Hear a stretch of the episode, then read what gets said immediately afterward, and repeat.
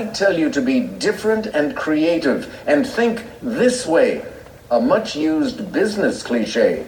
Kayla. What is Outside the Box? You got it. We're flying high with the wings and talking all things lacrosse. You're now listening to the Outside the Box podcast right here on Underground Sports Philadelphia.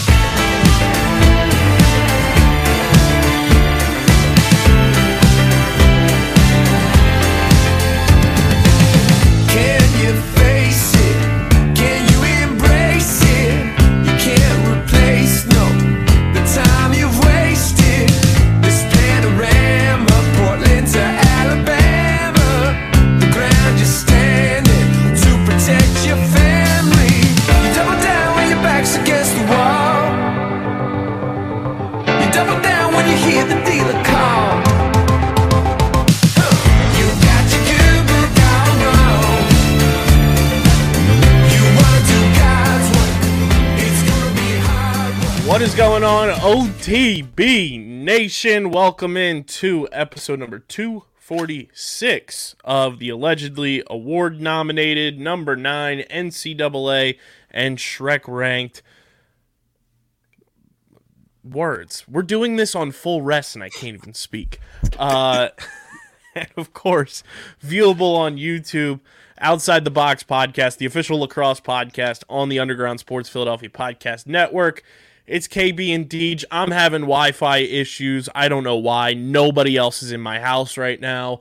And uh, it's just, it's been a mess. I don't know why. But here we are. Uh, we got big things to talk about on this episode. Most importantly, one of the bigger trades to kick off this P L L offseason. Uh, we've got...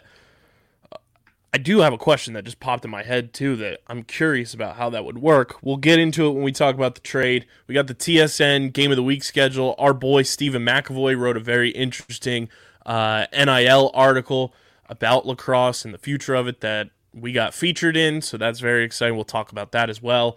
Um, but before we get started, make sure you guys are following us on the socials. We put it, we put a challenge out there for the people, and nobody has come through. I know, and I know. Our company has been on a month-long bender of Philly sports, uh, but that doesn't mean lacrosse is going anywhere, and just because it's the off-season, you can't follow us. Follow us at O T B Lax Pod on Twitter, on Instagram. Uh, make sure you follow D J on Twitter at S C S underscore next great. Follow me at K B I Z Z L three one one. Follow the network at Underground P H I. We got a big-ass giveaway going on right now that ends as soon as the World Series is over, uh, so you don't want to miss that. D J, why are you laughing at me? I'm not laughing at you. I'm laughing at myself. Oh, I no. Just, I just had an epiphany. that, that three one one really spells out K Bizzle eleven. Yes. shout, out, shout out A O L Instant Messenger. You can go on. No, we got to pause right here.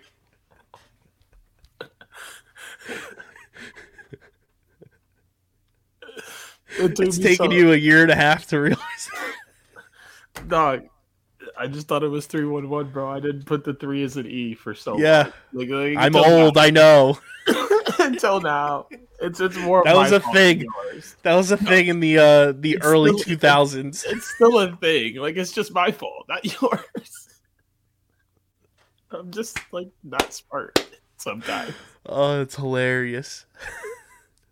I know. Oh. I wish I could just have my damn name as my Twitter handle, but I mean, what are you going to do? I think I'm going to do that. You should. Stay tuned. Da-na-na, da-na-na. But big ass giveaway going on at Underground P H I. Dude, we've gained like three hundred followers from that giveaway alone. It's insane. Shout out to Josh Reynolds. Shout out to Dewani. Um, we got huge things going on over there. Make sure you subscribe to the podcast feed, Apple Podcasts, Spotify. You already know who the best goddamn lacrosse podcast is, the best damn independent lacrosse podcast out there. Uh, support us. Leave a five-star review on Apple or Spotify. Subscribe. Holidays are coming up. You know, D J's favorite holidays coming up. When when you get around that Thanksgiving table, tell everyone, open their phones, subscribe to the podcast, unsubscribe, resubscribe, do it like all throughout dinner. Play with the algorithm. It gets us on the charts. Uh, that would be massive. But yeah, tell everybody at your Thanksgiving dinner table, yo, whip out your phones and subscribe to Outside the Box right now. Uh, subscribe on Apple and Spotify. Subscribe, subscribe, subscribe to the Underground subscribe. Sports Philadelphia YouTube channel, where you get full video episodes of O T B and all of your favorite Underground Sports Philadelphia podcasts. We're on that road to one K Gauntlet Challenge. Uh, huge things will happen once we get to one K. Deej, right now we are at two hundred ninety-three subscribers uh, because part of the giveaway we're doing for the network, you get an en- extra entry if you subscribe to the YouTube channel. So we've gone from two hundred sixty-nine, nice, to two hundred ninety-three uh, in a matter of days. So get us to three hundred. That would be huge. Um, I think if we get to three hundred, we'll announce our secret project we have planned uh, for about a month from now. Seems fair. Seems fair. three hundred and one thousand four hundred fifty Twitter followers, which is four more. It's a very cool secret project we've been working on. So if you want it, you know, follow and subscribe. Smash that like button. Ring the bell icon. Comment down below your thoughts on the big P L L trade we're about to get into, your thoughts on the T S N uh, Game of the Week schedule, uh, your thoughts on lacrosse and N I L, a uh, whole bunch of stuff. Um, so subscribe to the YouTube channel. You can just type in now. I don't know if we, I mentioned this on last week's episode, if it was happened yet. YouTube.com slash at Underground Sports Philadelphia brings you right to our channel. Thank you, YouTube. Um, Also, just want to uh, shout out the the fans of Underground. We had a, an impersonating Twitter account, apparently, uh, this morning, DMing our followers that they had won our giveaway um, and sending suspicious links. Uh, I thought the whole point of Elon buying Twitter was that he was going to get rid of the bots. Um, guess that's not true, but shout out to the like the eight or nine people that uh, D M'd us this morning to say that uh, somebody was impersonating us.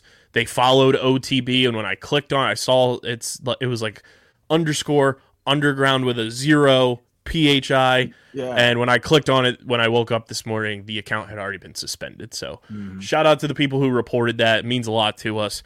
Uh, I guess that it means we've made it because somebody made a fake account about our company. And if I find you, it's O V. He's going to Liam Neeson your ass. Uh Also, Outside the Box is brought to you by our friends at P H I Apparel Co. Uh, they're the best in the game. Like, there's truly not a better apparel partner we could have found. And Deej, I got a text this morning. I got a, I got a text our boy Tyler back uh, after this episode. Podcast shirt logos, like podcast logo shirts, will be available hopefully sometime next week. Oh, just yeah. in time for Black Friday. So get ready, save your pennies, go dig in your couches, because uh, O T B merch is going to be available very soon. Uh, and P H I Apparel Company is our proud merch partner, you guys. They provide unique designs and high-quality clothing for the great fans of Philadelphia and lacrosse. Uh, and with their original designs for all, there's no doubt you'll stand out in the crowd. You guys can use our code UNDERGROUND for ten percent off any apparel when you shop online at p h i apparel dot co. That's p h i apparel dot co, and use code UNDERGROUND for ten percent off your order. Deej, let's get into it uh, because we had somewhat breaking news last night. We wanted to sit on it to make sure it was good. Not that we don't trust Ty Zanders. He's one of the best in the game with the breaking news and everything, but we wanted that official, official. We wanted some statements. We're going to pull a little bit from Sarah Griffin's article, friend of the program. Shout out to Sarah. Uh, hit the music. Da-na-na, da-na-na. Matt Kavanaugh traded to Cannons in exchange for John Piatelli and Matt Rahill. Something I have talked about. I think I was more on board with this happening earlier in the season than D J was at first. Uh, I said it was time to trade Cav. I, I thought... with the Redwoods, and I think Ben Rubior might have said this in one of the press conferences when he said, you look at all the teams in the league, or it might have been Pseudo, one of the two. When you look at all the teams in the league who have gotten younger over the past couple of years, they've gotten better. You look at Atlas. You look at Chrome. You look at the Archers infusing young talent this season. Uh, Redwoods have kind of been behind the eight ball in terms of adding young talent consistently into the lineup outside of T D Ryder in year one uh, and, and Timmy Troutner Char- in year one. Charlie B. And Charlie Bertrand, yes. Those are like the four that have come in and been successful young players who get like quality playing time for this team. And Charlie was really and, more so this year than last year. And Cohen, but I mean, it was an immediate need. So yeah, he was, was going to slide right in and, yeah. you know, play almost immediately. But you look at some of the other teams where last year for Atlas, you had uh, Jake Caraway coming in kind of out of nowhere and having a stellar season. Like, not that he wasn't a bad player in college, but like nobody really expected him to come in, I think, and produce at that level that quickly is what I'm trying to say there, especially when they drafted Jeff Teat. It's a shame that he's sitting. Go get us. Free Caraway. Free Caraway. Hashtag free Caraway. I like um, that. Hashtag free Caraway. Free Caraway, free Romar. Uh, but, yeah, no, I, I was not necessary. I was giving him the benefit of the doubt. Um, you know, I said week two, he needed to go find Jameis Winston's LASIK surgeon. Yeah, and I was like, dude, it's two. And I love Cav. That's all out of love. I was just like, give him some time, let him warm up, let him get into it. But like, he progressively got worse throughout the year, in my opinion. Some people may not believe it, but like, I think he progressively got worse. And I was like, dude, like, all right, you know, I I what, what was it, Boston? I went up to Nat and uh, who was with him? McFarland. And McFarland, yeah. And I went. So I li- I listed off quite a few players. Oh yeah, that, well, won't name drop, and but I did drop Cav's name, which yeah, and um, we name dropped Caraway too. Yeah, and, and Caraway since he's already been brought up. Um, McFarland's eyes lit up for one; he was ecstatic with it. Um, and and Nat kind of almost shut it down. He was like, yeah, we're working on something there. He's like, you might be onto something, but not the right something. Yeah, yeah. He's like, well, there's something there, but I don't know if it's that. McFarland was like, he gets it. Yeah, he was like, hey, hey, you want to come? Can I coach for you? He was all for it. So, like, I at the end of the season, I was just about fed up with him, and and that's coming from a guy who watches a lot of Notre Dame lacrosse because I lived in the Midwest. There isn't a ton of lacrosse up here, so um that's as when you think about D one lacrosse, it's as good as it gets. Notre Dame, Michigan, Ohio State, like that's about as far as I'm traveling too. Those are all the, Ohio State's far too, so mm-hmm. I don't just go to any game there, but you know, so I, I've I'm used to seeing Kavanaugh play at a high level. This is not that. I was really excited to see what they were going to do. And I think this trade works out. I, I told you, like off pod, like a million times over for the Redwoods than it does for the Cannons. Yeah. I texted you this morning. I said, the more I look at this and the more I like went into like reading the quotes from Sarah's article, which we'll pull some stuff from uh, just for quotes from uh, Coach Quirk and, and Nat. Um, the more I like this trade for the Redwoods, and not that I don't like it for the Cannons. It's just one of those things that you, it's more so a trade for the Cannons that you have to see it in live action before you can kind of assess it. This for Redwoods, I think we'll start with them. Um, getting Piatelli and Rahill. We were both kind of shocked that like throughout the season with so much turnover and so many guys in and out of this lineup on the offensive side of the ball for Cannons that Piatelli never cracked a roster. Like he was just kind of sitting there chilling, like never played in a game for the Cannons. Uh, went undrafted, and there's a quote in here that kind of caught me by surprise a little bit from Nat um, that, that Sarah put in her article. We'll link this article in the YouTube and show notes description as well for everybody in case you haven't read it, which if you don't follow Sarah or the P L L on Twitter and haven't seen this, you live under a rock. Um, quote from Nat, Rob and I and my staff, we talked about it last year during the draft, and we were shocked he wasn't picked up in terms of Piatelli. You look at some of the goals he scored in college and how uh, and how he did it. I got really excited. Um, in college, he averaged three point five six goals per game in twenty twenty-two, which led all of uh, N C double A for Cornell. Um,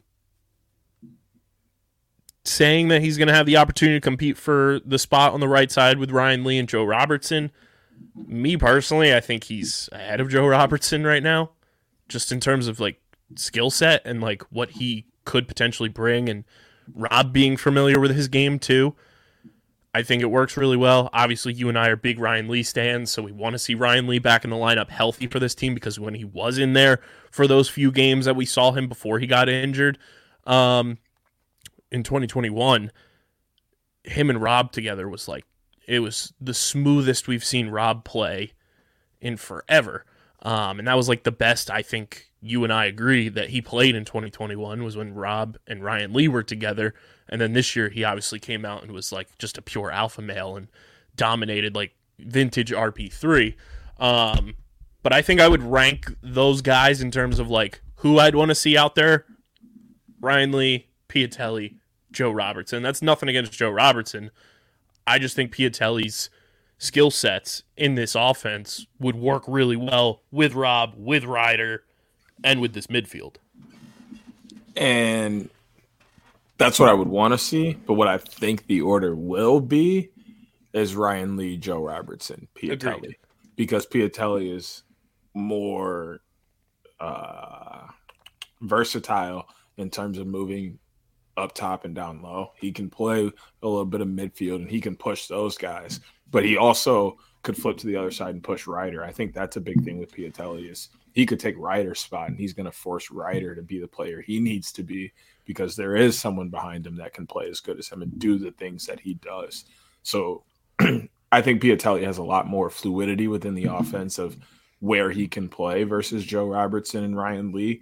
They're kind of like, that right side spot is like them. That's what they're there for. Whereas Piatelli can move around and offer different things to this offense. And I mean, I, I can't wait to touch on Rahill in, in, in a minute. That's that's going to be exciting. But we'll get to I, him in a minute. I think too with Ryder now, I think this is only going to make him better, because now one, you don't have, not that Ryder is typically the person who listens to the outside noise either, having gotten to know Ryder over the last four years.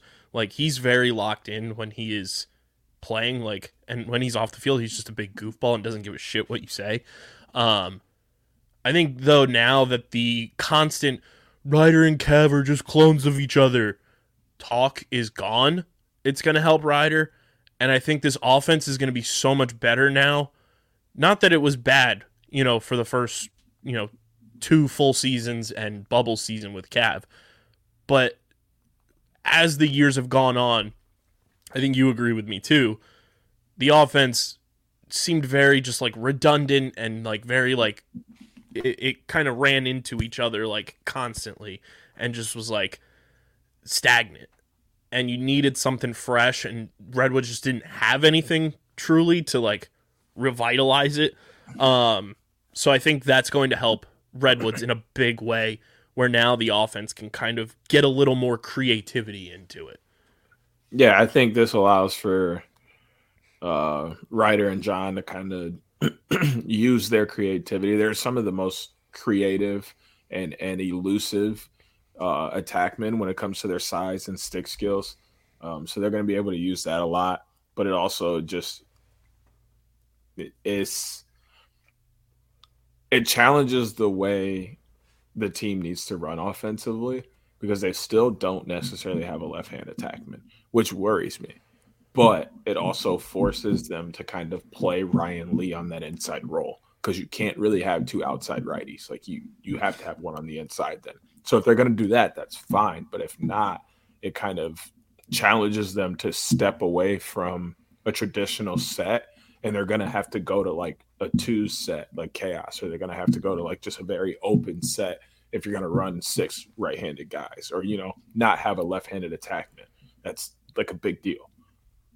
Yeah, one hundred percent. And I think, you know, I'm excited to just see Piatelli on the field.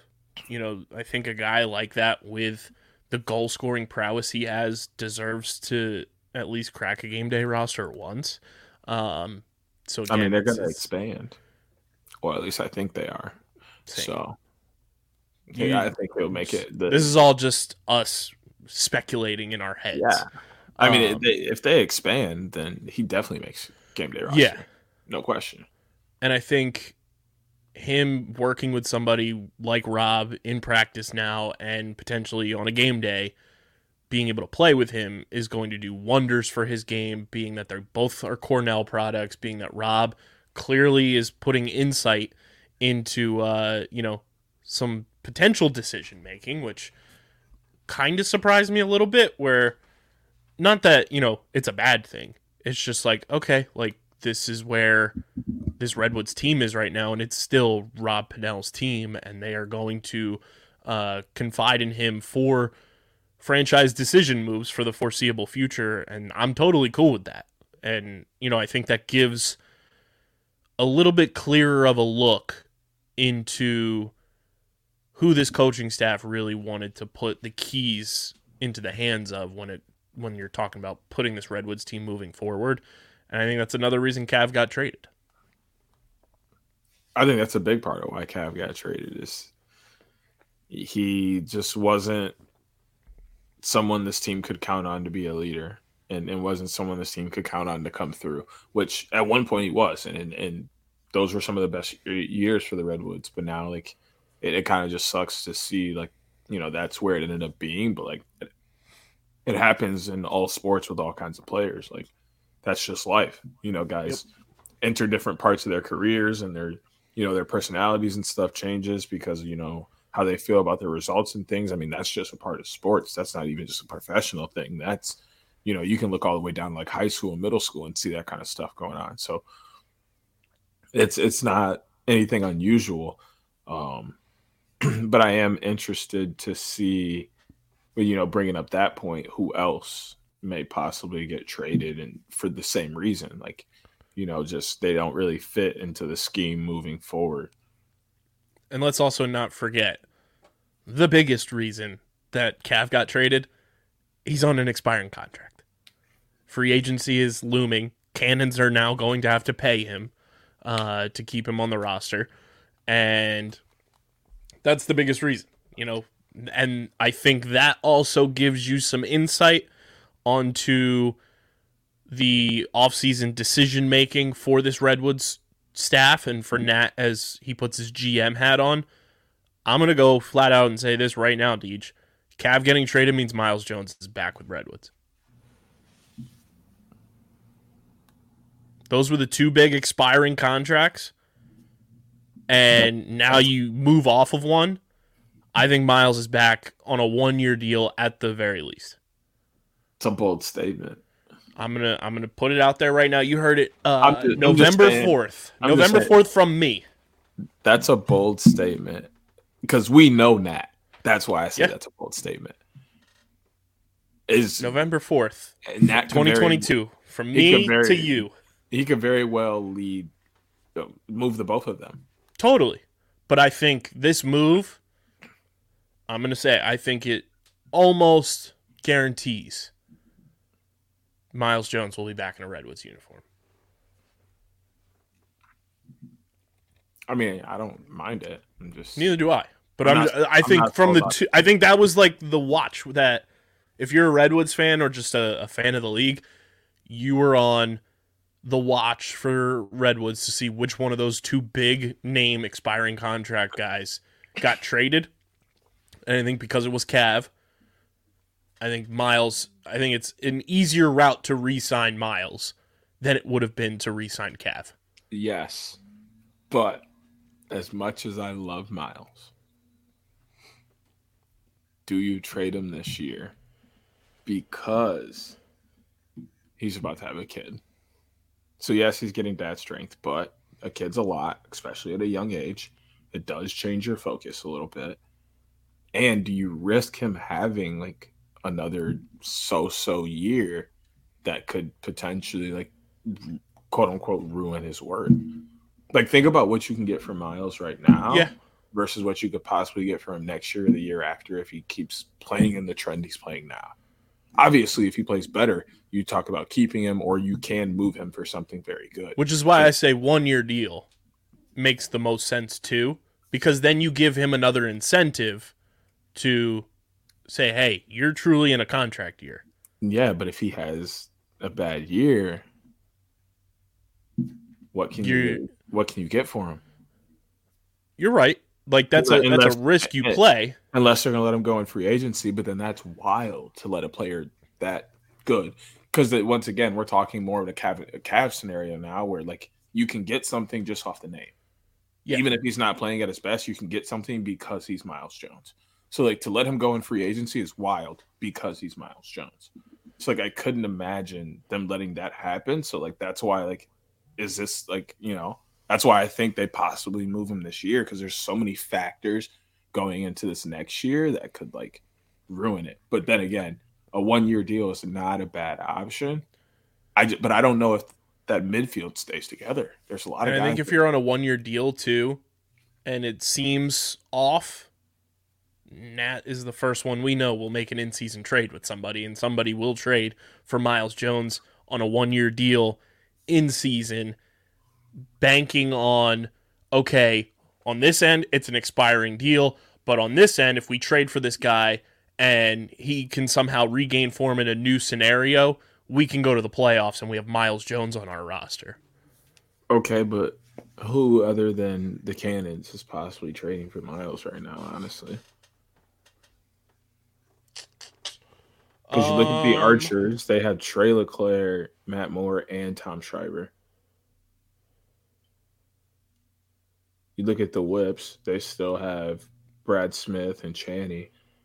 Which I don't think Nat would make a trade like that to trade uh, with Stags anyway. Miles to the Whips. Yeah. Um, Especially after he fleeced them for Jules. Yeah, exactly. And, and um, Chrome? You know, th- that's maybe Chrome's the interesting one. Who do they take, though? Heacock? I don't hate that. Like, if, if that's a scenario, like... And I love Miles. Miles is our dog. I mean, I mean, if that's the scenario, I'm taking that now. But Heacock hasn't really been in their offense. He's kind of faded in and out. They keep running him up top. This is a good opportunity for us to take a solidly left-handed player and throw him in at attack and then rotate the rest of our offense so we have a balanced attack. Who's their other midfielder? It's Heacock, Jackson, and... Uh, Justin Anderson. Yes. That's the one that... And my, I mean, Miles can fit, he can fit right in with that line. He would just take Heacock's spot, and he's more of a two-point threat. He can still dodge. He has nice vision. I'm like still I pretty think, high on Miles right now.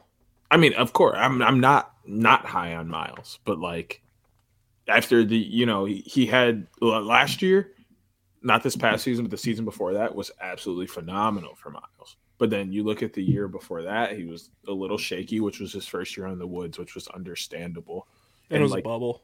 Yeah. And he had an okay year with Chaos first year, which is why I think he ended up getting traded. Like he didn't have the year that Chaos thought he was going to have for them. And then you look at like, you know, this past season, he struggled from time to time. So it's like, is he starting to downtrend? Because, I mean, he's been playing for a while. He started with the Bayhawks. And I think he did a little. He did a little bit of box before things, you know, before things really picked up. He's twenty-nine. And, he's you know. he's. I would say twenty-nine. You're still in your prime, or like you know, for some players, like you're just hitting your prime. But, but is he? I look think so. It, you know, if we look at his his production, it, like he's at that point in his prime where it could literally go either way, and that's scary. Like he could project up, or he could project down, in my opinion, just from what I've seen from him, like looking at his early years with the Bayhawks with Lyle and then looking at his time in the P L L, like that transition and the merger, like didn't do him the best. I mean, I'll say this, even though it was what a lot of people think was a down year simply because Miles, you know, you expect the world from him. Points total wise in the P L L, this was his second best points total year of his career. He had twenty-two points this year. Obviously, twenty twenty-one, one less game, he had thirty-two points, but that was like M V P type season and arguably could have been the M V P. Um, in the bubble, in six games, he had thirteen points, and then with Chaos in twenty nineteen, which was same amount of games as twenty twenty-two, he had eighteen points. Um,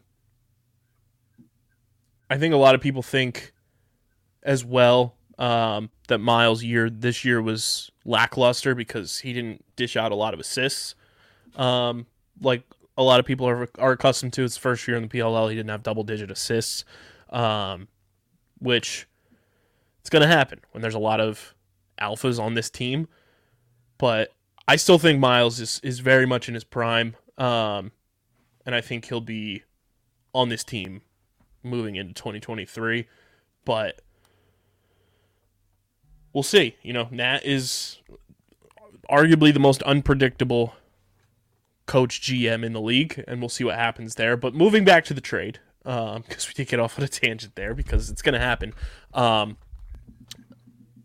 talk about Matt Rahill. Uh, he did play for Cannons last year, so we do have some P L L tape on him.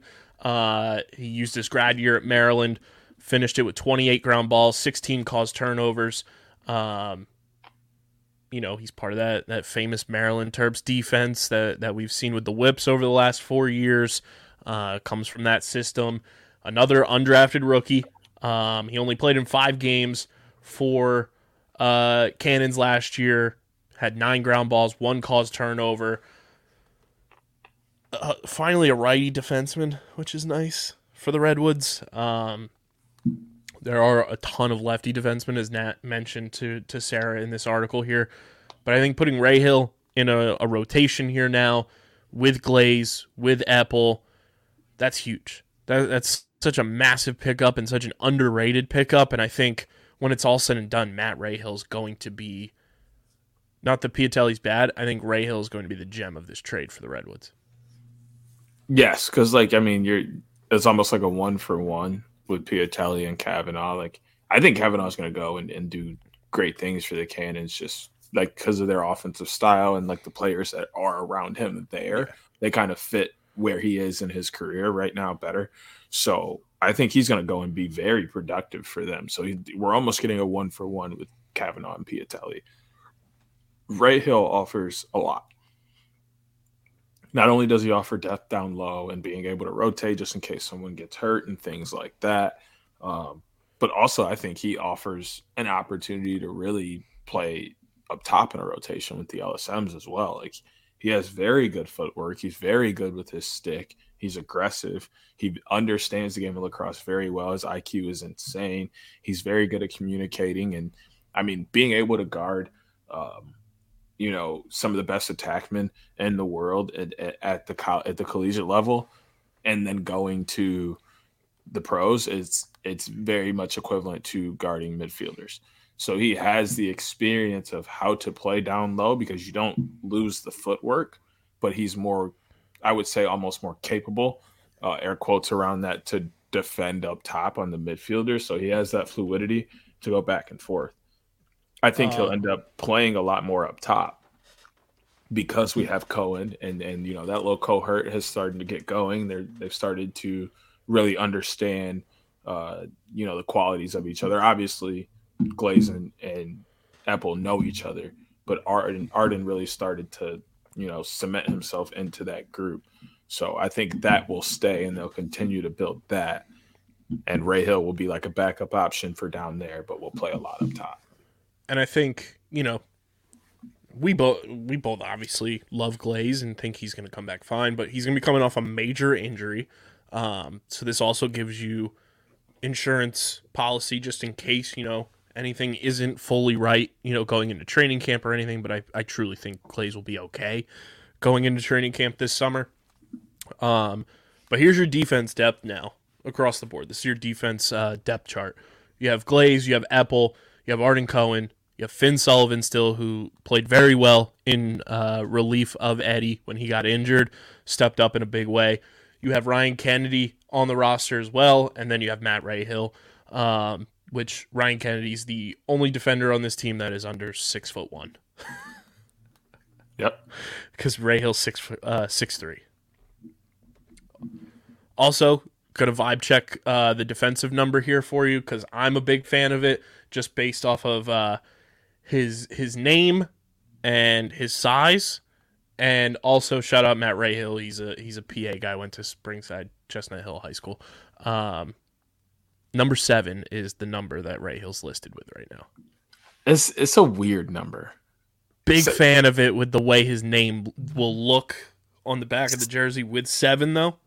I mean, yeah, no, he he looks good with seven, but like it's it's always been a weird number for me. I think in just in lacrosse in general, like I'm dumb. I, He's not gonna wear seven. I'm dumb. I'm dumb. Doesn't I'm Jules dumb. wear seven? Yeah, I just. Oh my god! Even I'm just a dumb. I think I that's the number that. he wore with that, Cannons, yes. maybe. But I think that's what he wore with Maryland as well. I might yeah. be wrong, but.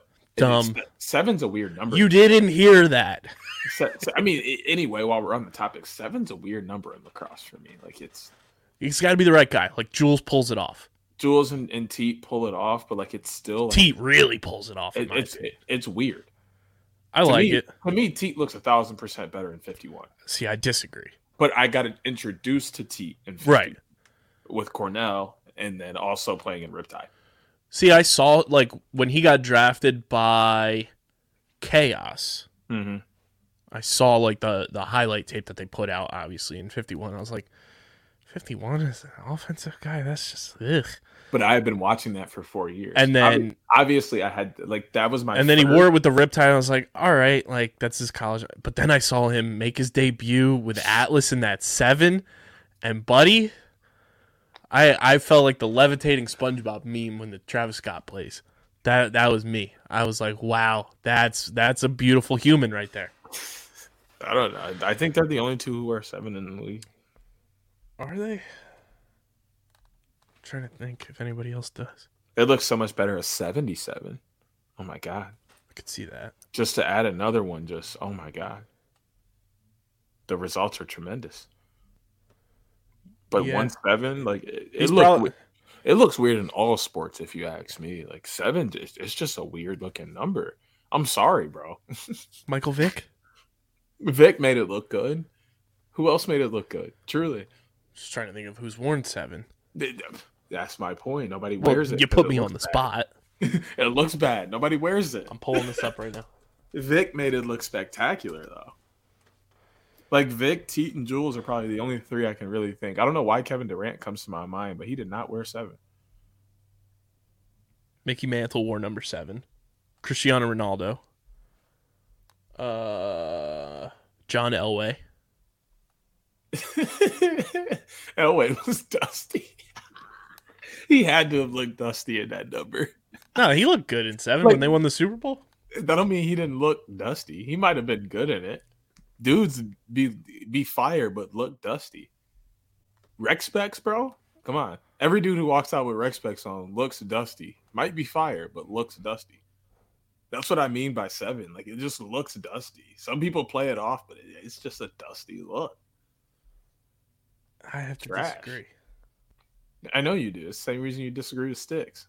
Trash ass number. You're out of your mind. um, Watch him put Sticks on.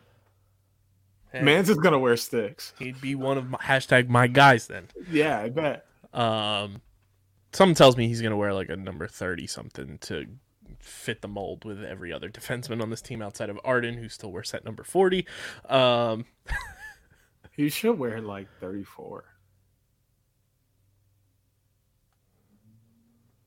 Doesn't somebody have thirty-four on a Redwoods roster? Or am I? I think you tripping. Tripping. I no, think Kennedy twenty-four. Wears thirty-five. Hallenbeck yeah. wears twenty-four. Mm-hmm. Kennedy wears thirty-five? Mm-hmm. Yeah. I would say thirty-two, but I think Rahill would look kind of iffy in thirty-two. I think Not he bad. would I think he would look how you think Scott Ratliff looks in thirty-two. I think Scott looks fine in thirty-two. You hate it. Scott looks like a Funko Pop in thirty-two. I love Scott. He looks like uh, uh, Kanye and uh, what was his like name? Roblox. Kanye and uh, who was that? Lil Pump. They did the video. Scott looked like one of the bubble hockey players. Oh no! In thirty-two. But we are we are big fans of this deal for Redwoods. Let's flip it to the Cannon side of things, who acquire uh, Matt Kavanaugh. I do want to bring this up to you because it popped in my head as soon as I was like doing the intro. Now the trades are open. It's this is more specifically for the the four teams who are in it more so than the teams that are out of it. But if you get traded to a team that's in the championship series, but you weren't on their team, do you still get to play?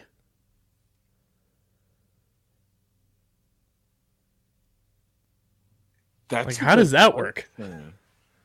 That's a good question. Like, I might be overthinking it a bit, but like, well, I guess I would assume once you're on their active, or like once you're on their like team, you should be able to play. Yeah. Like, that would suck. Say you're on like, you know, Atlas, Atlas. or or Whips or whatever. You get traded to like Cannons or uh, the Water Dogs or something. Redwoods, yeah. And you're no longer in the championship series. That'd be tough. I mean, a lot of the. I mean, depending on who you are, a lot of those. I don't think a lot of those guys were planning on playing in the championship yeah. series. I like, what say it, you from, are a guy like. From what I gathered, from like press conferences, I may be completely wrong, but you know, obviously, personal opinion and feeling on this is a lot of the people who will be playing in championship series are young guys, first, mm-hmm. second years who didn't get a lot of play time during the season, or guys who are on reserve rosters or trying to make reserve rosters, and the player pool. See, yeah, and player pool guys to see who can be a fit for their real team. That's what I gained. So like, I'm yeah. not expecting a lot of starters and stuff to be there. We may see one or two from each team just to kind of be there, be a leader. Implement but I was culture. even thinking from but, this perspective, like, these three guys in this trade, I'm ninety percent sure all three of them do not play N L L. So, like, imagine if Cannons and Redwoods were in the championship series, one of the two, and then they get traded out of it. That would suck. I'd be so bummed. Yeah, I mean, I yeah, yeah. That would that would suck a lot, actually. Because that's going to be interesting now. Really nice. Now that I'm thinking about it too, that's going to be interesting to see, since both of these teams are not in the championship series, it doesn't affect anything. But I'll be interested if any of the teams that are decide to make a trade, like don't trade anybody or trade for anybody until after the championship series now. That could be. A- Unless it's for a young guy who hadn't cracked a roster or is like, you know, on the bubble or something like that, and you trade a draft pick or something like that, and you bring okay, him in. I don't really see too many like blockbuster because like... it's Whips, Chrome, Atlas, Archers. Yeah, yeah. It's so funny. The Water Dogs aren't in the championship series. They won the whole damn thing. yeah, yeah. They're good. They're good. Um, that's the second year in a row. No, because last year. Because they were five seed last year. Chaos was six. Yes, but I was gonna say second year in a row, five seeds won, but no. Crazy, but yeah, that's something I'm gonna have to keep an eye on now to see if any of those four teams that are in the championship series like hold off on trading anybody until afterwards. Yeah, which I did watch Paul's most recent Paul Rabel's most recent YouTube video um, where of him recapped. smashing. Oh. I thought you were talking about him smashing the pumpkins. No, no, no. He recapped like the, the season and everything, and he said the next State of the League will have all of the information for the championship series. Let's go. So, looking forward to that. I would assume that's going to be probably in December that they'll mm-hmm. have info for that, because it'll be the last one for twenty twenty-two. But Cav gets traded uh, to Cannons. You and I had talked about this happening for quite a while. I think we've talked on pod where I was like, Uh, go get Ryan Drenner for Matt Kavanaugh. That would have been a god dream. Um, we knew it wouldn't happen, but it was something that would have been nice. But Cav gets dealt. Uh, he's played seven pro uh, lacrosse seasons so far in his career. He's got two hundred twenty-nine career points, one hundred thirty-four of those being goals, ninety-three assists, won two championships with the Denver Outlaws. Um, He's third all-time in playoff points with forty-nine. And now he's playing with Lyle Thompson, who Cavs Notre Dame teams back in the day eliminated Lyle from the N C double A tournament twice. Uh, Quirk apparently called Lyle before making the deal, which obviously that happens in all pro sports, and Lyle being the face of Cannons, that's going to happen. Um... But it's going to be interesting, and, and Nat also said, from the bottom of my heart, if I was going to trade him anywhere, I had to move him to a spot where he could truly excel and his strengths could show. I just felt like uh, this was it. He'll excel there. Guys gravitate towards him. Um, it's going to be interesting to watch Cav in a big-time like off-ball role, because I think he's going to have to adjust to that with Lyle being there. It's not like Rob, where both guys can kind of be ball dominant and you still succeed. Cav's going to have to put the assist cap on and, and really excel in that off-ball role for that offense to work. How do you think Cav and Lyle now kind of being paired up on that offense is going to work? The same way I work with anybody else. You just concede respect to Lyle Thompson because that's who he is. Like, like well, I'm saying from, from the from the perspective of Cav, like coming in, like, do you think Cav's going to be able to like fully adopt that role successfully? I mean, if you want to play lacrosse, yeah. That like I, I under like under my assumption, that's how he's walking into this. Like, okay, yeah, like I'm I'm switching teams. I'm going to play with Lyle Thompson, so my job is to pass the ball. Like, you know, not that he can't shoot the ball, not that he can't dodge, not that he can't, you know, freely play. But, like, when you play with a guy of that caliber, it's like playing with LeBron James. Your game completely changes and you tailor around what he wants to do. You know, it's like playing with Tom Brady. The whole offense changes when he gets it. Like, Lyle Thompson is that kind of player where no matter who you are, you concede your play style to fit into his. So everybody is, once again, going to set picks for Lyle Thompson. Everybody's going to watch Lyle Thompson dodge. Everybody's going to move off ball for Lyle Thompson while he dodges. Or they're going to, you know, Lyle's going to come and set the pick and they're going to pass it to Lyle or, you know, something like that. Whereas Lyle's always going to be involved and Cav just has to figure out where he fits alongside Lyle. That's yeah, how he. Man. That's how he has to approach it. If he doesn't approach it that way, he's gonna be watching from the outside in. And I think with Cav now, the other angle is how does this offense change in terms of now you're not gonna have like this revolving door on this Cannons offense. You know, you went from Shane Jackson to Mark Cockerton to a whole bunch of guys playing on this offense last year, just trying to find the right formula, and it just did not work. Now you bring in Cav. You don't give up any draft capital either, really. Um, I'm just wondering how Coach Quirk, and we're, we're going to try to work on getting our coaches on this offseason, you know, going into big moments and everything like that. One thing I want to ask Quirk is how does he plan to operate the other two guys who were like the constants in this offense alongside Cav now, where you have Cav, you have Lyle. What do you think this does for Drenner's role? What do you think this does for Asher's role, especially seeing how Asher was kind of playing more on attack towards the end of the year last year than I think a lot of people expected when he got drafted, where they thought, oh, he's going to be the midfield guy and, you know, come in and, and be, you know, out of the box and everything, where as the season went on, Asher was, you know, asked to fill a, a number of roles for this offense.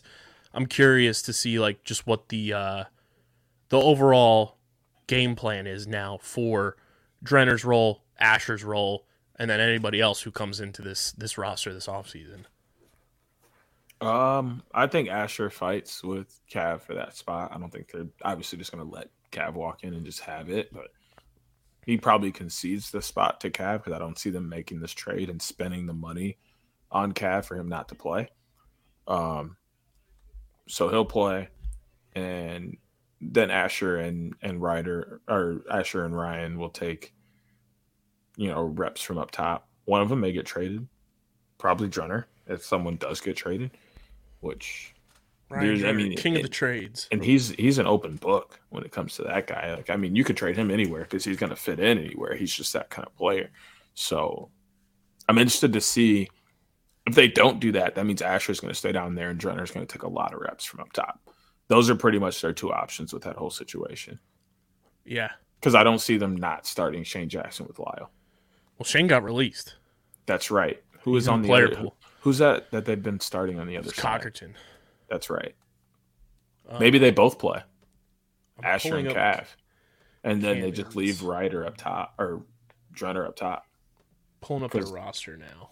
That can absolutely happen. Yeah, it was it was Mark Cockerton. Now they have Cav, Asher Knowlton, Lyle. And then their midfield is just loaded uh, with Drenner. They have Steven Reifist, um, Chris Aslanian, uh, Ryan Tierney. They have producer Johnny Donville. Um, and then somewhere in the void, Jake Fricaro, um, who like fell off the face of the earth last year. Yeah, yeah. Um, and then obviously you have, uh, you know, Bubba Fairman, who contributed a ton offensively, even as a D-middie. Um, I don't know. It's going to be really interesting to just see how this whole roster gets constructed for Cannons this offseason and who uh, who stays, who goes, who comes in. Obviously, they don't have a first-round draft pick right now. Um, but overall, I think if if there was a scenario for the Cannons to make a move, this was one of them. It was go get Cav because he was a guy that was going to be on the trade block. Um, and I think this makes Cannon's offense more experienced, and I think it gives them more clarity into what they're going to be able to do, not only for now, but the future. Crazy. They might not change anything, and Cav might just be a trading piece for later. Or they plug them in to simply use now so that they can trade other pieces to set up for the future. Yeah. Like, there's so much, honestly, behind the scenes that could be done with this. Because, like, I mean, Cav fits into their offense, but then again, he doesn't really fit into any offense right now with the way he's playing. So they could do absolutely nothing with him and do something completely different. Yeah. I mean, it, like we said when we first started talking about this, this portion of the trade is you have to wait and see it like live and happening and see how these guys mesh and how they play together. Um, but, you know, it's it's another piece for Lyle to uh, succeed, and, and we'll see how Cav fits in with the Cannons now as uh, he moves on from the Woods. Big Cav guy, too. I, I really enjoyed watching Cav, you know, from nineteen to twenty-one on this Redwoods team when he was really at his peak. Um, but, you know, last year was tough, and I think it was kind of the thing that the Redwoods needed to take the, the green-colored goggles off and be like, okay, we need to make some moves and we need to, you know, switch this team up a little bit to f- finally reach that, that mountaintop that we've been trying to climb for the last four years. Um, and I'm, it, it sucks for Cav that, you know, he had to have the down season he had, but overall, I think it's good he's getting a fresh start. And I think for the Redwoods, it's good that they're going to finally like feel okay with some roster turnover and, and, fitting in some new pieces now to build this team to be consistent for the next four years. I feel like this is one of those trades where every side is equally happy. And like, this is like good for every side involved. Like all players, all coaches, all teams, like everything involved is, is this is good for. I don't really feel bad either way about this trade. Yeah. And I think in, in a way it's, uh, it's Connor Fields, Ian McKay-esque. Not that it's as polarizing, because I think a lot of people saw this coming in terms of Cav mm-hmm. getting dealt, but I think it'll end up working out well for both teams, just like Fieldsy going to Archers and Ian going to Chaos. Yeah, it, it definitely has that same potential.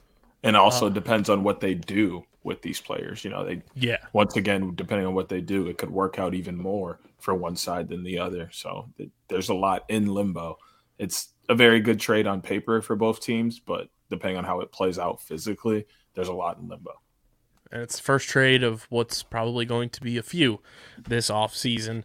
Um, but as one offseason is in full swing, we have a schedule for another season. The T S N Games of the Week schedule has been announced. Obviously, this does nothing for D J and I because we are in America. Uh, we are not in Canada. But for our Canadian audience, which is about twenty-five percent of our audience, Deej, on the, the audio portion of uh, O T B, is about twenty-five percent in Canada. Um, this is for you. And this is probably going to, one way or another, um, sort of affect the, the U S viewing audience. I would assume some of these become like E S P N games of the week, too, once that schedule comes out. Um, but here we go. N L L Game of the Week on T S N is right here. First game of the season, Friday, December second, because it's the only game on T V. Uh, the Philadelphia Wings at Halifax.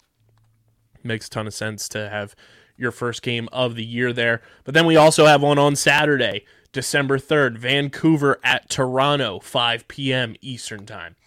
Then Saturday, December tenth, Vancouver at Calgary. Some uh, Alterna Cup action as well as that Vancouver and Toronto game, but Vancouver at Calgary at nine thirty p.m. Eastern Time.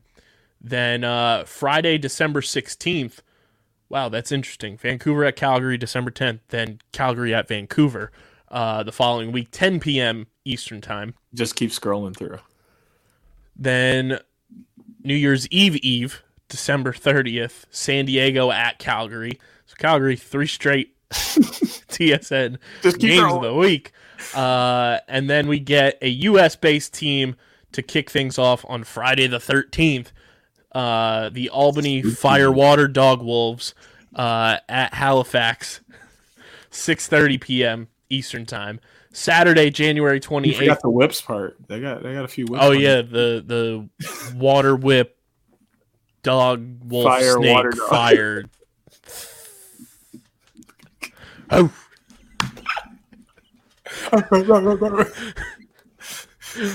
Uh, Friday the thirteenth, Albany at Halifax. Saturday, January twenty-eighth, Toronto at Calgary. Calgary, how many how many dollars did you pay to have these T S N games of the week? A whole lot. This is compensation for Curtis Dixon losing. You get all the games of the week on T S N. Gotta be. Saturday, February fourth, New York at Toronto. That'll be a good game, seven p.m. Eastern Time. As well as another one on Saturday, February fourth, Saskatchewan at Vancouver at ten p.m. Eastern Time. Uh, something tells me that New York at Toronto game will somehow make its way on an E S P N-type situation. Um, Friday, February tenth, Saskatchewan at Calgary, nine p.m. Eastern Time. Uh, Friday, February seventeenth, Calgary at Vancouver once again. So all of those matchups are your T S N games of the week at some point. Uh, then February twenty-fifth, Vancouver at Saskatchewan. Friday, March third, Buffalo at Halifax. Uh, Saturday, March eleventh, Albany at Toronto. Saturday, April first, Buffalo at Toronto. Saturday, April eighth, Panther City at Calgary. Friday, April fourteenth, Las Vegas at Calgary. Saturday, April fifteenth, Philadelphia at Toronto. Saturday, April twenty-second, New York at Halifax or Colorado at Saskatchewan. It can be flexed uh, according to the schedule here. Um, I'm assuming that's based on if New York is in a postseason position or not, um, or if Colorado and Saskatchewan are. Uh, and then Saturday, April twenty-ninth, New York at Vancouver, ten p.m. Eastern Time. So that gives Calgary one, two, three, four, five, six, seven, eight games of the week. That is your, that is like in baseball when a, a player uh, gets offered the qualifying offer and then leaves and you get a draft pick for it. This is the qualifying offer. Your superstar player leaves, you get eight games of the week on T S N. I'm just upset it wasn't seven, so I could use the Kanye opioid crisis in T M Z as, as a quote tweet, where he's literally just screaming at him, seven! Or my, my go-to seven thing is uh, from Seinfeld when George Costanza is trying to name his kid Seven after Mickey Mantle, and he's just in the car, and he's like, seven! You've seen that T M Z meltdown, haven't you? Yeah. yeah. Seven! Seven! It's a great name! It's a great name! That's one of the best Seinfeld episodes ever. Um, some good oh. games on the schedule here. Oh, yeah. Oh, yeah. And I can't wait for one of these games to be the face of some crazy scandal about the chin strap thing. That, I don't oh, know yeah. Talk saw. to me about this, because I, I saw you retweet it, but I didn't get a chance to really like dive into it, because I think it was put on Twitter yesterday. And yesterday I had uh, the day job, then I had to call a football game, and then I had more Philly Sports Bender to go on. Yeah. Um, so basically it's proper use of equipment. Um, they want them to actually have their chin straps on their chin and like buckled in. So like it should be touching their chin and not hanging off under, you know, their neck and like, you know, over their Adam's apple. I think your chin needs a little more protection than your Adam's apple. I don't think you want to bite off your tongue when you get hit, but you know, protect your Adam's apple. I don't think you want all your teeth to fall out, but want your Adam's apple to be there. I think you see where I'm going with this. T's and P's to the Unbuckled Chin Strap podcast. Is, is no one is protecting their, their jewel of a face in all reality. Like not that's, saying that's all. It's funny you episodes. said that, because Jules Henningberg was the last host of Unbuckled Chin Strap, and he he also was the last person to come out with a broken nose. But like he was also wearing his helmet just fine. He just got yeah. cross-checked in the face. Um. But yeah, like it's it's just the whole point of of protection, especially with head injuries. Like one of the biggest things is people not wearing mouth guards, which people brought up as well. They think they're going to crack down on like people not wearing mouth guards correctly or not having them in. That's a huge thing. Like people don't realize having a mouth guard protects you from having a concussion. It's like sixty percent of the time or something like that. And then you couple that with your chin strap. So instead of when you hit the ground, your chin popping open, your chin strap is going to keep your chin locked in place and keep it there so you don't harm yourself. But instead, everybody's chin strap is down here, and they hit the ground and go. Do your strap, hang low, do it, wobble to the flow.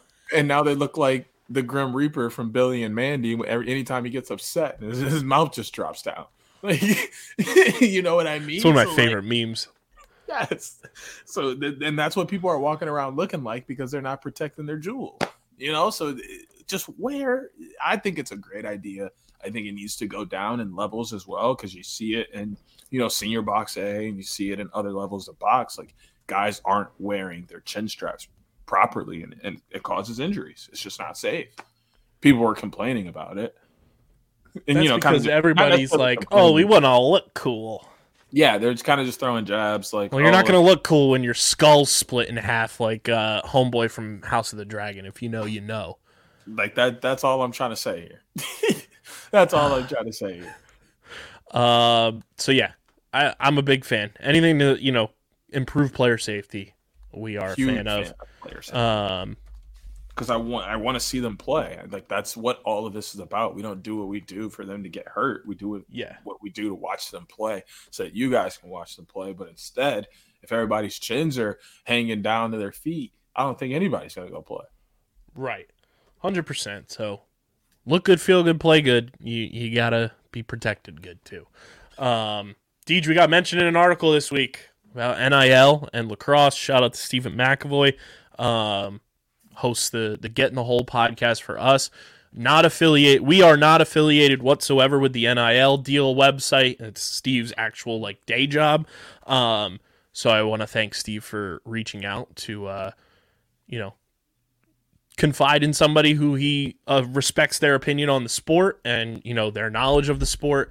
And um, I just want to say, like, if you have a problem, th- there's people who have issues with us in the lacrosse community, um, mostly me, because I never played the sport. I ended up talking about the sport, and I have found, you know, some success in talking about the sport in this space and, and being involved in the sport. I'm not going to name drop because I'm I'm too good of a person to be doing that. Um, mature adults.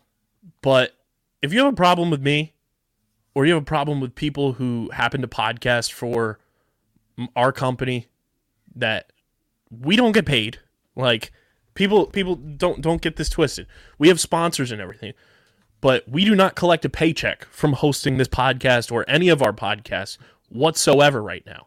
We are truly independent, like grinding through the mud to get to that point, But we all work together. Nobody works for me. Nobody works for D J. Nobody works for Matt, Dom, anybody.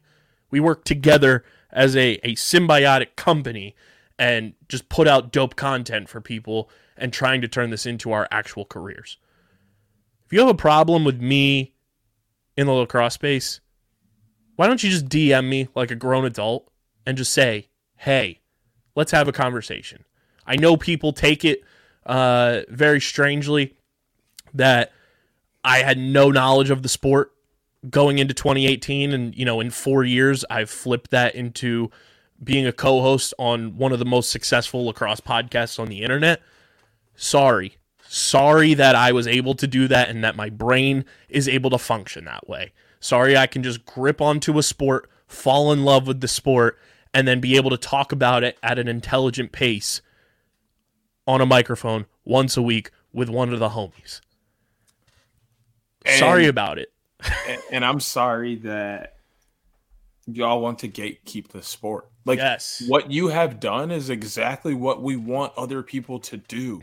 N B A fans don't gatekeep new fans who just hopped in and then happen to learn everything really quickly and picks, you know, a random team to be a fan of, and that's what it is. N F L fans don't do that. Um, you know, baseball fans do. They might chastise you for a week or so about being a bandwagon. The weird baseball fans that do it are like fifty years old and older. Yes, and that's understandable because they lived in a different era where baseball meant a different thing. Totally understandable to me.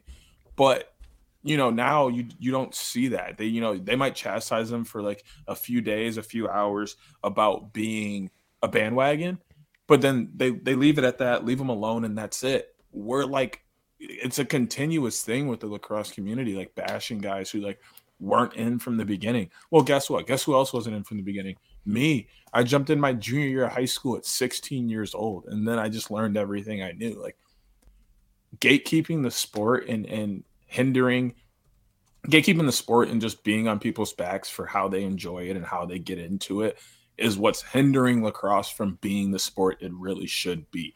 Other people see that and then don't want to get involved.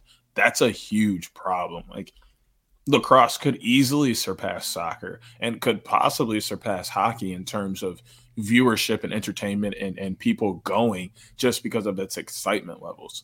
But when people see how fans interact with each other or how media interacts with fans or media interacts with each other, they don't want to be a part of that because of what they see from the outside looking looking in. And obviously, inside looking looking out, we know what it's like in the community. We're here. We understand everyone isn't like that, and we understand it's not always like that. Even those guys aren't always like that. But that's what they see, and if that's their first impression, they're going to run with it because that's one thing I've learned is as much as people say, like, you know, how someone feels about you doesn't matter, it does, and first yep. impressions matter a lot. one hundred percent. And, like, I, I was even texting Steve, like, don't worry about, you know, people coming after you because people are going to be like that. Like, even I still feel like I have to tiptoe sometimes when we talk about certain things because it, it's helpful that you are, are the co-host of this show now with me because you played and you have that, uh, you know, game analysis type of thing where I don't have that. Like, you know, somebody could mention a lacrosse play to me. I have no fucking clue what you're talking about. And I'm just watching it from a standpoint of like, ball went in back of the net. Let's see how the fuck it happened. I don't know the X's and O's type of thing, and that's this podcast. We don't give a shit, really, about talking X's and O's. That's why so many guys come on this show with us and kick it, which, breaking news, we might have a certain uh, very famed player uh, for this podcast that we talked about all summer coming on the show very, very soon. Teaser. D J didn't know about that until I just dropped it here. Um, but... You know, it, it's so goofy, like, to gatekeep this sport, to shit talk people who talk about the sport. Like, I I just don't understand the the God complex some people in the lacrosse community have. I don't understand the, uh, you know, the disdain for people who want to talk about the sport in any aspect. Like, Steve's not a lacrosse guy at all. He might have gone to one of the most powerhouse high schools for lacrosse where Tom Schreiber and Will Manny went to high school, but he, he's not a lacrosse guy. He went to high school with Kyle Thornton. That's his, his claim to fame with lacrosse. Um, so, like, for people trying to come after him for this article and, you know, say there were quotes from uh, somebody who this guy works for, again, Steve does not work for me. He works for our company that we have. And just because he trusts me to give, you know, my thoughts and opinions on what he was asking me, sorry about it. Like, people just need to grow the fuck up, honestly. Like, I'm sick and tired of the lacrosse community being this way, and that's why I love our listeners and our fans who rock with us and have gotten down with our content no matter what has gone on uh, in the chair that D J sits in now. Like, people fuck with us for who we are and the content we put out there, and that's dummy appreciative. Like, I, I wouldn't give a shit if we had two listeners a week. Like, it's just cool to see the community that has come around us. Like, you know, when we went to D C and we gave our tickets away and it happened to go to somebody who has been rocking with us since day one. Like, that's the type of shit that matters to me when it comes to covering the sport and growing this game from that aspect. You know, the, the ever overused term, grow the game. That's what it's about to me. And that's what I was doing while I, you know, answered the questions that Steven presented to me for his article, which we're going to dive into. And I wanted to get your take on uh, just some of the, the space, since you were a college lacrosse player as well and just missed out on the N I L uh, era, which is so unfortunate. Um, Steve also did an article uh, on, like, the biggest uh, N I L guy out there. I don't know if you saw that, too. Oh, I did not see that one. From, from your from your least favorite college. Oh, he uh, he did a Q and A with uh, Mitchell Pelkey. Oh yeah, he is like the biggest N L guy. Who Steve said he might be able to get us in contact with him, which would be pretty sweet. I um, mean, yeah, because I mean he's he's big. He's big. I, as much as I hate that school, I, I'd sit down with him. That's oh wait, I know. But- oh no. Before we go a little deeper, like, my only thing lastly with, like, the gatekeeping is the people who are gatekeeping the sport shouldn't even be doing it, because the people who the sport belong to don't even want to gatekeep it. Yeah. They want to share it with literally the entire universe. If they could, they'd teach an alien how to play. Yeah. And here you are saying who can and can't do holier than thou. Like, get out of here. If, like, you know, obviously, like, I don't want to pull him into this, but if Lyle Thompson, like, knew this was going on, he'd probably be out here chopping heads off. Like, like he'd literally be, like, scolding this man. Like, who gives you the right to say what can and can't go on with the game of lacrosse? Yeah. Like, you know, just just think about who you are and humble yourself before you go and and spread or or dictate other things about other people. And it's not the first time some of these people have mentioned me without mentioning me. Have a spine and come have a dialogue.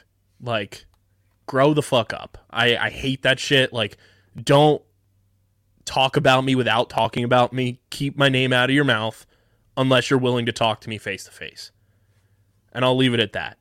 We never like to get very controversial on this podcast from that aspect, but it's been a boiling point for me with certain factions of the lacrosse community for years now. Um, and I'm just fucking sick of it. So grow the fuck up or come talk to me. Simple as that. Um, have a spine.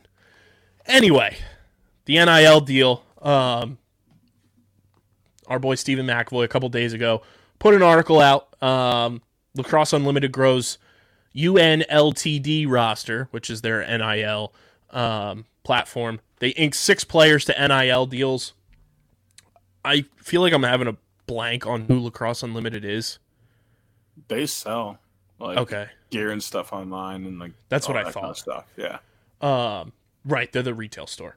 Mm-hmm. Um, so they had an inaugural class of ten athletes from last year join the brand. They have six new ones this year. Uh, they're joining their team are Graham Bundy Junior, a midfielder from Georgetown, Abby Bosco, uh, defenseman from Maryland, Will Bowen from Georgetown, Kate Dever, uh, goalie from U S C, Kayla Martello from Boston College, and Connor Theralt, uh, the goalie from Brown. So that's the new six there, both men's and women's. Um, each player will have their own page on Lacrosse Unlimited's website, where they will show off the equipment they use, with fans being able to dress like them and get replica sticks strung like their favorite uh, collegiate athletes. Additionally, the deal is designed to give these athletes exposure to Lacrosse Unlimited's follower base of over two hundred ninety thousand. Um, C E O of Lacrosse Unlimited, Joe DeSimone, uh, said, partnering with these athletes helps Lacrosse Unlimited stay in touch authentically with the sport of lacrosse, its latest trends, and its values. We get to see what gear these elite stars are gravitating towards, why they chose what they chose, and what's working for them at the collegiate level. It's invaluable information for us as we continue to grow our brand and serve the needs of our customers. Um, and then, you know, Steve asked me my thoughts on everything. And I, I had said, like, you know, before the P L L and the N L L, like, being where they are right now, like, true lacrosse coverage stopped at the college level. Like, Memorial Day happened and then bang, lacrosse is done until, uh, you know, February. Um, but now with access to coverage, you know, with E S P N, um, you know, we have drafts, we have games, we have unbelievable access to the sport now. Um, and beforehand it was like minor league, like the M L L as a whole. When you look back on it, a lot of the coverage was minor league-esque. Um, now I think we're just going to keep seeing the N I L stuff boom, and you're going to be able to follow along with the collegiate athletes you fall in love with, because a lot of people are not like me, where I fell in love with the game at the pro level and have just been able to kind of like backtrack and like look at college players and look at guys when they were back in college. Now, a lot of these people who are fans of either a college team or a college player, and they get an N I L deal, you're following along with them from the jump. Now you're going to follow them to the pro level and still continue to follow along with their career and see what they do next. Um, and, you know, we talked with, with K eighteen, Uh, after the championship game. And he said, you know, there's dudes out here now, they're scouting like middle schoolers and high schools and getting like recruiting prospects and stuff like that. He tweeted it too, um, which even like three years ago was not really happening. Now there's people out there putting highlight tapes out there for high school sophomores. It's, it's fucking crazy. And I think that's only going to continue to make the N I L space explode. And you saw like Joey Spallina getting an N I L deal as a senior in high school, and now he's playing for uh his N I L company is his coach. Um so I mean, like, that could, you know, potentially like evolve where it's like, oh look, high school athlete is now sponsored, you know, as an as an example, N I L deal with uh Gate Lacrosse, and now I'm going to Syracuse. Like, that's a huge tactic in terms of, you know, these N I L deals moving forward. And I think it's only going to help uh, the the sport continue to grow across the board, and, and people just be more, they're going to be able to really recognize people in the space more, because you're going to get an early start on it from these N I L deals. Yeah, I like what it's going to do for the, for the sport in terms of bringing back up what K eighteen talked about. Like, you look back at like him, Paul, Mikey uh, Powell, Casey Powell, um, Joe Walters, Jules. Like, if these guys had N L L back when they were playing, the impact that would have had not only on their careers, but on the game of lacrosse. I think more kids get into it. Like, looking at lacrosse, I don't see another sport where players try and younger players try and literally be like those players more than I do in lacrosse. Like, I never see, except maybe basketball. I was going to say basketball is probably the only, like, other one. Yeah, where you see players, like, emulate other players. But it goes a step farther with lacrosse, because you see guys want to wear the exact same leg undergarment combo that his favorite player wore, along with the exact cleats that he has, and he wants his stick strung the exact same way he does. He's going to wear his tilt on his helmet the exact same way. Like, it doesn't go that far in basketball. Kids just, you know, wear whatever they want to wear in basketball. Like, lacrosse, a lot of kids are trying to emulate every part of their game after their favorite player, and a lot of time that starts in college. So N I L is only going to push that further. Oh, I can get this stick that's strung up pretty much exactly like my favorite player, and he gets a cut of that money. That's cool. Let me do that. And then maybe I'll, you know, then they're thinking, okay, if I keep doing this, I keep using his stick, I use his moves, I'll be in the same place he'll be in, and then I'll be able to make that money, and I'll be able to, you know, sell sticks to kids that want to play like me. Like, it's it start to chain ladder. and it's an important chain ladder in my opinion. one hundred percent. And I think two players that stand out to me that really missed out on N I L, like even outside of like the Paul and K eighteen and everything, Miles Jones and Drew Snyder. And Serge, Serge. Yeah. Perkovic, oh my God. He would have killed up here in the Midwest during his time at Notre Dame. But with Miles even, and even uh, with Miles and Drew, like year one of the P L L when they were advertising them with Adidas and everything, mm-hmm. and how like big those two are on social media as well, like those two with N I L would have been millionaires. Literally millionaires. I think they could have been millionaires. Um, Insane. It's wild. Um, but I think N I L is like, with lacrosse especially, is like, this might be a bold statement. I think it's the number two most beneficial sport for N I L behind football. I will slightly disagree. I, I will slightly disagree because basketball will end up being that way.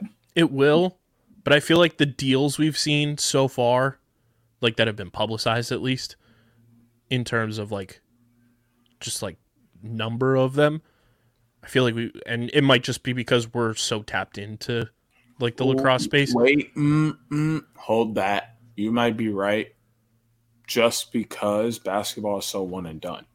So mm-hmm. I don't see a lot of companies really dumping money on a player for one year. And a They'll lot of people it. are, and They'll, a lot of these like superstars are going right to the, the G League Ignite team. They'll do it for three or four years. They won't do it for one year. I, and I also, some people might hate me for this, but I want to see lacrosse change their, their age limit. It shouldn't be four years, in my opinion. Two. I'd, I'd be cool if it was the football way. Two or three. I, I don't think it should be one. No. No, no, no, no, no. I think the football like, rule is would be fine with lacrosse, but I also don't hate the. But like, I'm sorry, I could see like Connor Schellenberger right now not playing a single touch of Virginia lacrosse ever again, finishing his schooling still because they don't do anything. He's a sophomore? Yeah, they don't do anything during this time of year, but still playing P L L. He's good enough to play in the P L L right now. And then he could just go to school during the school year. The only argument I'm going to throw out there, and I, again, I might sound dumb because I didn't play or anything, and I think we both agree the, and we, we saw kind of the adjustment period it took, even though it was in a limited dosage for Michael Sowers, year one to year two. I think the switch of college to P L L with the number of extensive rule changes in terms of shot clock, field length, and everything. Not that Schellenberger's not going to succeed. Like, he's going to be a superstar. But I think it does take a while for you to get acclimated depending on the type of player you are. And I think it does benefit some guys to have the full four years of just college lacrosse under your belt.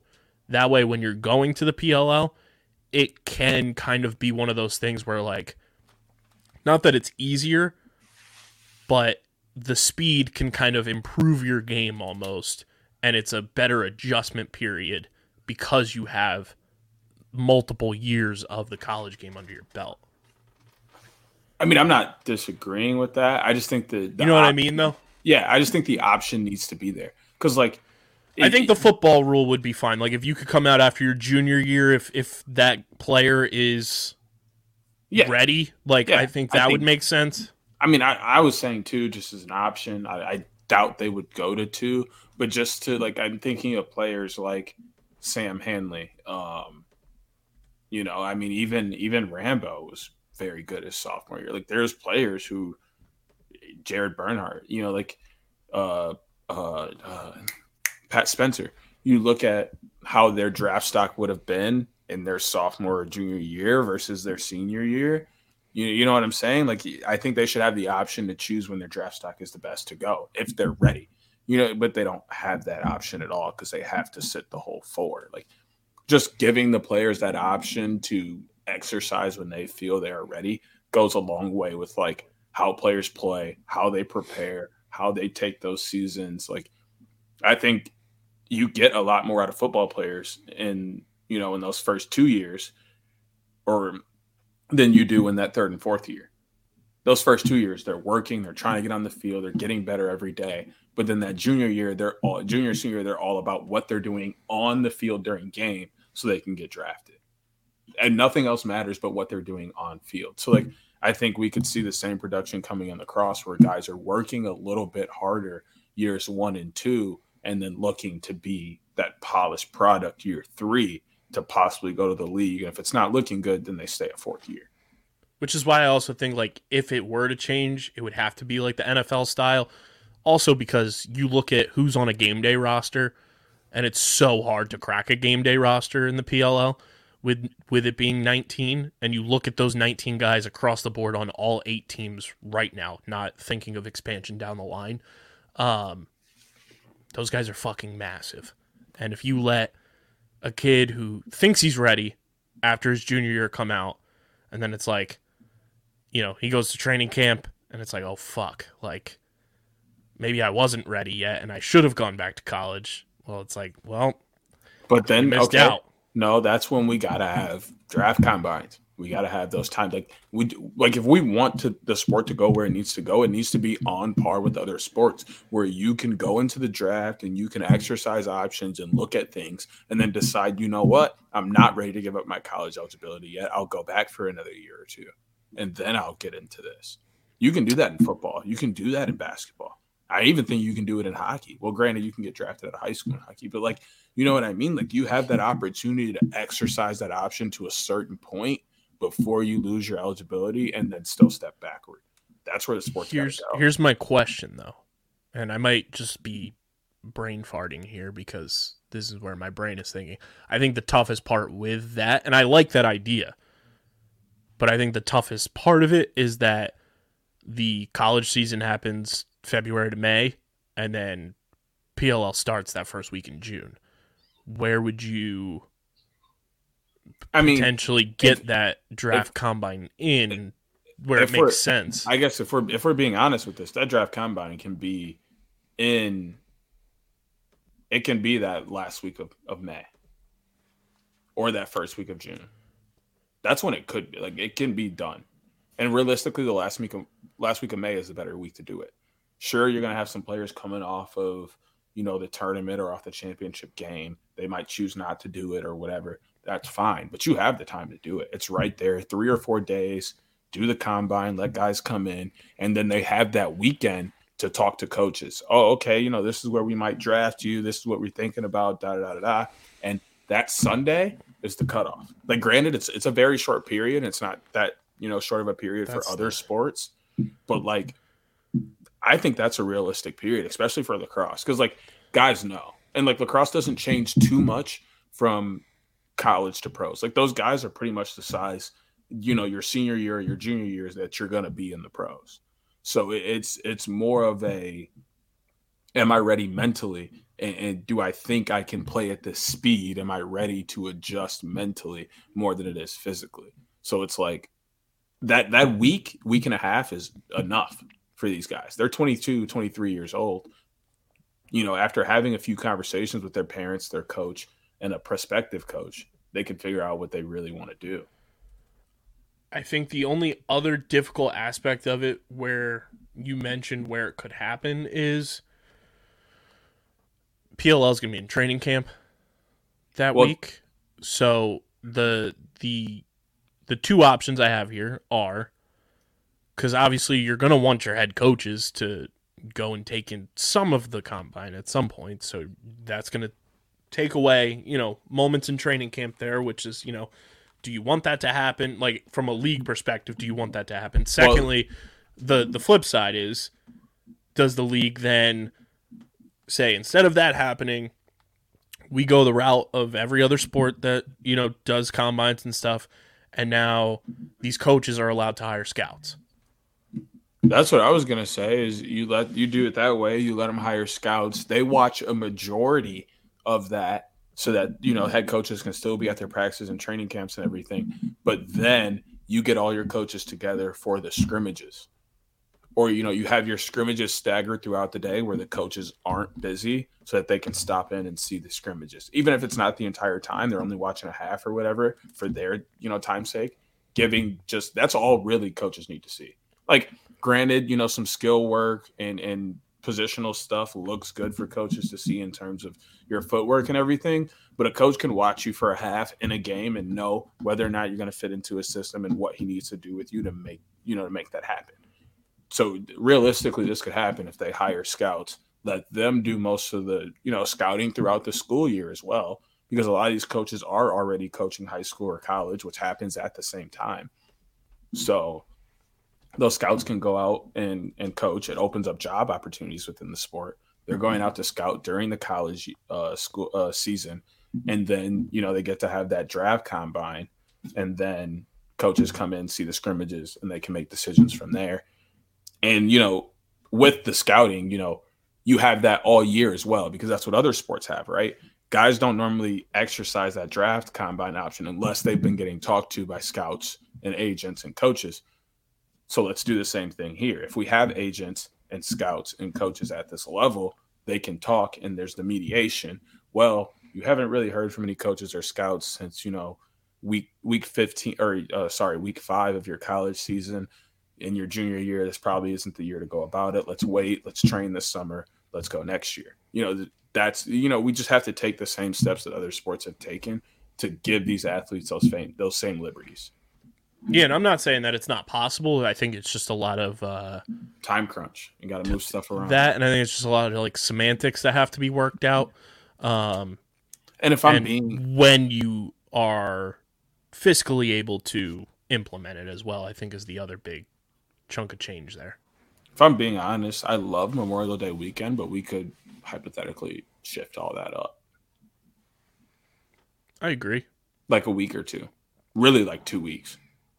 There's no reason why they can't play during the week. They're all out of school.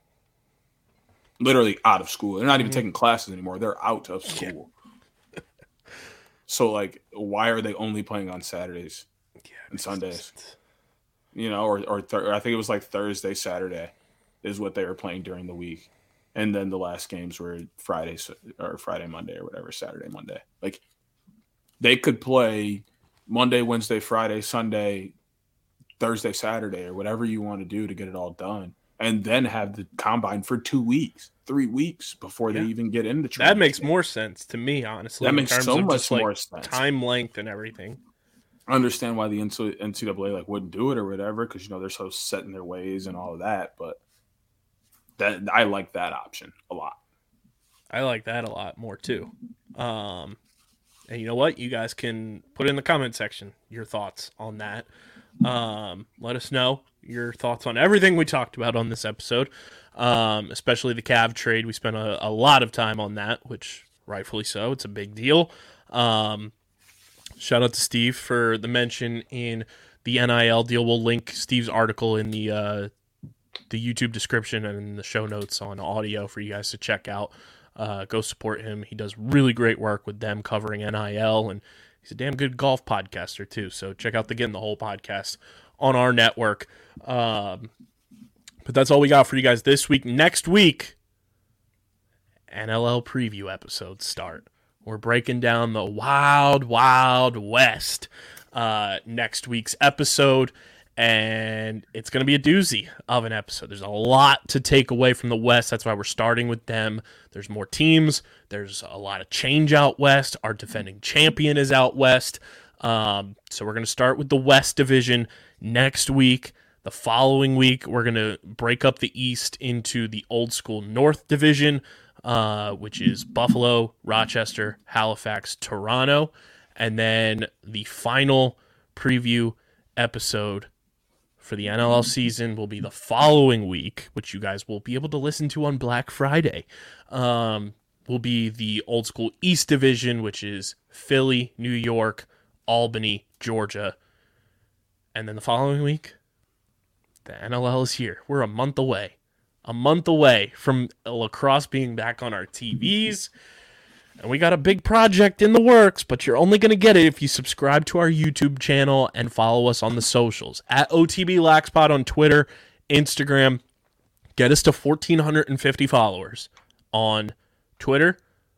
We'll announce it. You'll be very excited. And get us to three hundred subscribers on YouTube. That's when we announce it. Those two things happen, bang.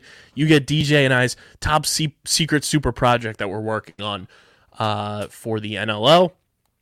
Uh, but you got to follow us at O T B Lockspod, Twitter, Instagram. Follow D J at S E S underscore next great asterisk to be determined. Stay tuned. Uh, follow me at K B I Z Z L three one one. K Bizzle.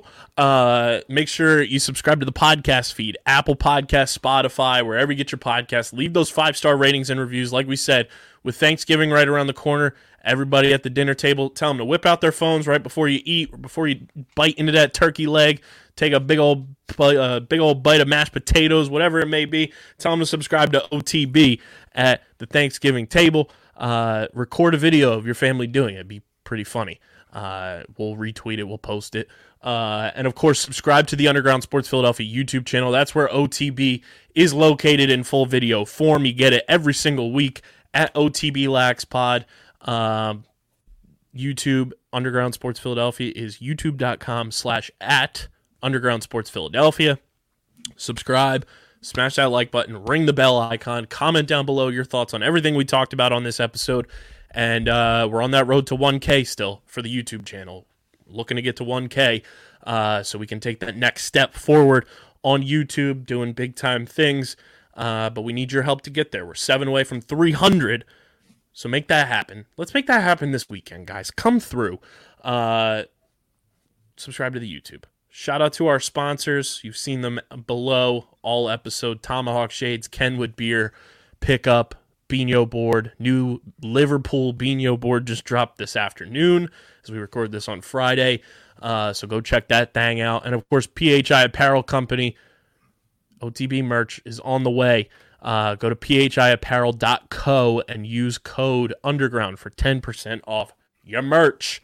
This has been episode number two forty-six of the allegedly award-nominated, number nine ranked N C double A. See, look, we talked N C double A. That's why we're number nine ranked each. See? I told you. Uh, number nine N C double A and Shrek ranked podcast. And, of course, viewable on YouTube, Outside the Box podcast, the official lacrosse podcast on the Underground Sports Philadelphia Podcast Network. Be kind to one another. Have a spine. For Deej, I'm K B. We're getting the heck out of here. Peace. Peace.